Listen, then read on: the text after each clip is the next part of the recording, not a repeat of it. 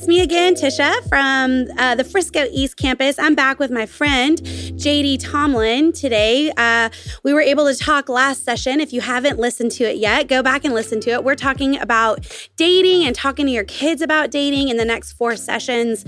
Um, if you are watching on YouTube today, you are probably getting a black screen. That's because we did not video record, only audio record uh, this uh, dating series, but um, you can still listen even if you're on YouTube. So just hit play and listen to uh, some of the wisdom that my friend JD is bringing.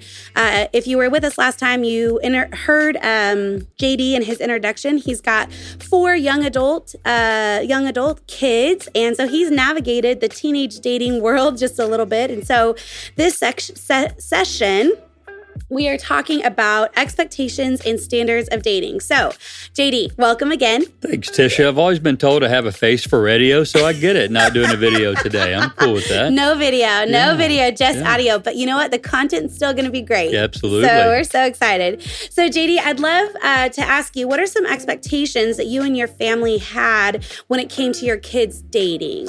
You know, great question for us. Again, I'm going to speak only for perspective of Heather and JD Tomlin. Yeah if she were here today, she would have much more wisdom than I have in this. But you know, one of the expectations has all, we, we've been in a family that I believe in chivalry. I think chivalry is yeah. not dead. Yeah. Uh, for our son, I think that means not just respect or opening the door yeah. for someone else or being uh, a gentleman and what that looks like, but for our daughters especially, what does it mean to be treated with respect and yeah. honor? And interestingly enough, our oldest daughter, Brittany, having this conversation recently with the kids, she said, You know, Dad, I think you and mom treated each one of us differently and respected us as our own person. Oh, that's good. And that we felt supported, encouraged, loved, and cherished. And yeah. so when she was at the place when she met her now husband in college and they started dating, she said that respect and loyalty were the primary attributes that she looked for in a future wow, spouse. And I think that even awesome. goes back to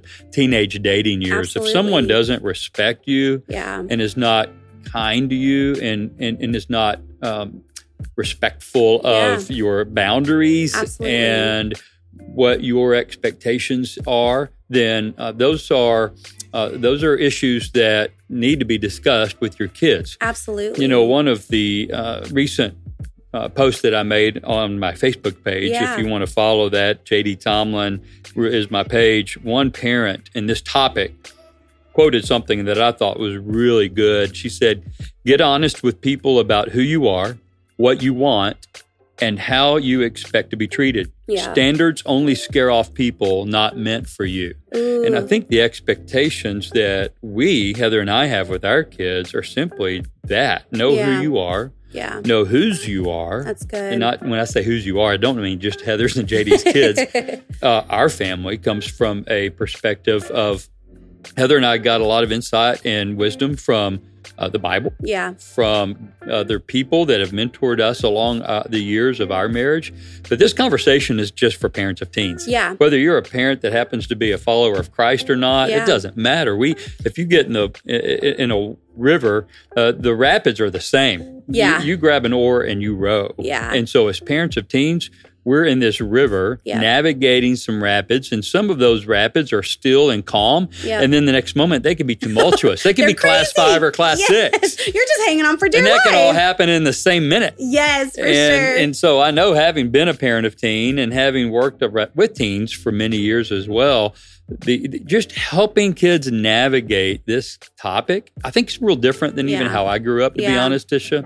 So, I, you know, uh, I, I like to jokingly say I grew up in before World War One, but uh, you know, even in the eighties and like the nineties, when, so. when I was a kid, college kid, it was just a very different world even than it is today. I think expectations and temptations uh, social media and the pressure that yeah. that puts on kids, putting their relationship on display yeah. and for the world to see, I think those can be really toxic. I yeah. think we've got to communicate with our kids of just having some boundaries having a healthy conversation with the other gender, Yeah. uh, whoever they're dating, that you have you build a relationship with them. Yeah. I'm sure we'll talk about that in a moment Yeah. because I think that's huge. Yeah. And uh, and so Heather and I are on the same page in this topic, and we talk about it with our kids when they were young, when they were teenagers, even Yeah. now as adults. And uh, communication has been key in our family. Yeah. I think for helping our kids have a healthy respect for uh, for dating. Yeah. So when you think about how you communicated these expectations to your kids, I know in our last episode you talked a lot about your home was always open, your kids were never scared to maybe bring up subjects with you that might be more difficult for teenagers to talk to their kids about. Um, and so uh, around the dinner table, I know you mentioned that. These were the times that you kind of communicated some of these expectations with your kids just through open dialogue. Did you have specific one on one conversations with them when you talked about these expectations? Like when you talked about them, like what environment kind of was it in? Absolutely.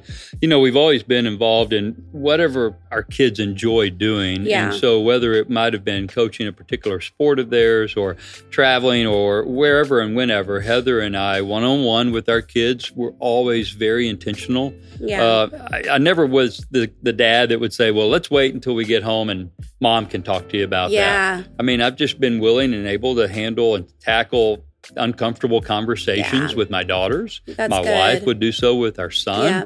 And then As we would parents, all do so we together. have to learn how to do that, right? Absolutely. We've got to lean into discomfort. I mean, if you're a parent of a teen, you will face discomfort if you haven't yet. One hundred percent. Get ready, lean in. It's like, oh. okay, Oh. well, here we go. We're diving in. And I'll tell you one one author that's been really instrumental for Heather and I for years in not just having a healthy marriage and a healthy home life and healthy relationship with our kids is a is, a, is an author named Brene Brown. Okay, and, yeah. And she she's just all about leaning into what's hard and what's Mhm. Being uncomfortable, vulnerable. being vulnerable, Mhm. and and I think raising teens is vulnerable in and of itself. hundred percent. But Yeah. you, you, but you got to lean in, and Yeah. you got to be available, and you got to That's be so good. intentional. Yeah. When you obviously dating comes with a level of physical, uh, oftentimes, when you communicated with your kids about physical boundaries, like what kind of maybe Mm. communications did you have with them about maintaining certain physical boundaries or um, not crossing certain lines? Um, I think parents are curious about that for their own teenagers and probably would love someone to speak into that a little bit. I love that. Our kids wanted to know and and do know Mhm. everything about Heather's and my life before we married. Yeah. What that looked like, what kind of relationships I had, what she had, and so they not only know where we came from, Yeah. but also how we uh, live. They Yeah. watch our marriage. Uh, we're we're we have healthy affection for one another. So I think our kids, when they were growing up, it's not too late, parent, wherever you are, whether Yeah. you're married or divorced single, never married, it doesn't matter. The relationships that you have as an adult and the affection that you share with another person is important for your kid and what they're seeing. Yeah. And our kids have always seen that, they've heard it, and they've been told, guys, there there there there's certain boundaries that just have to be in place, even when you're married. I mean, that sounds weird, Yeah.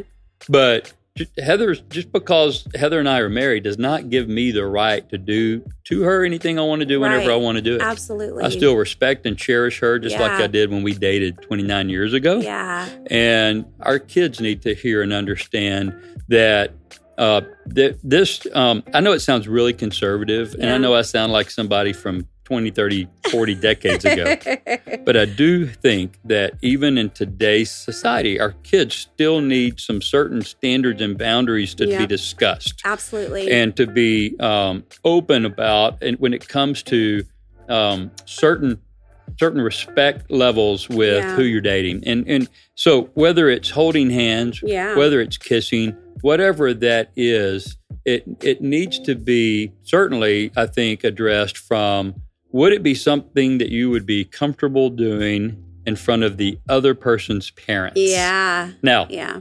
that, that being said Comes i'm with, sure that opens a whole lot of doors. I'm sure yeah. I just lost a few of you right there. yeah. But, you know, I mean, our kids, when they would have a boyfriend or girlfriend or a date over, we would have fun. We would have Yeah. a game night. The kids would watch a movie. We would leave them alone at Yeah. times.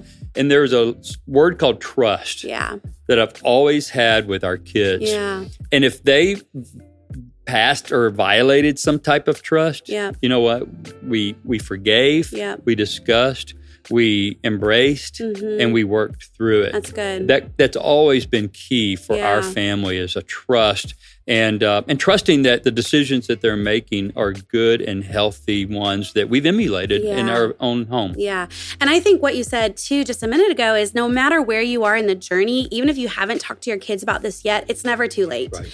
It's never too late to have open discussion and dialogue with your kids about things that are important. And honestly, relationships are going to be one of the most important things that they ever have, not just dating relationships, but any kind of relationship. It's a part of human beings, a part of human life.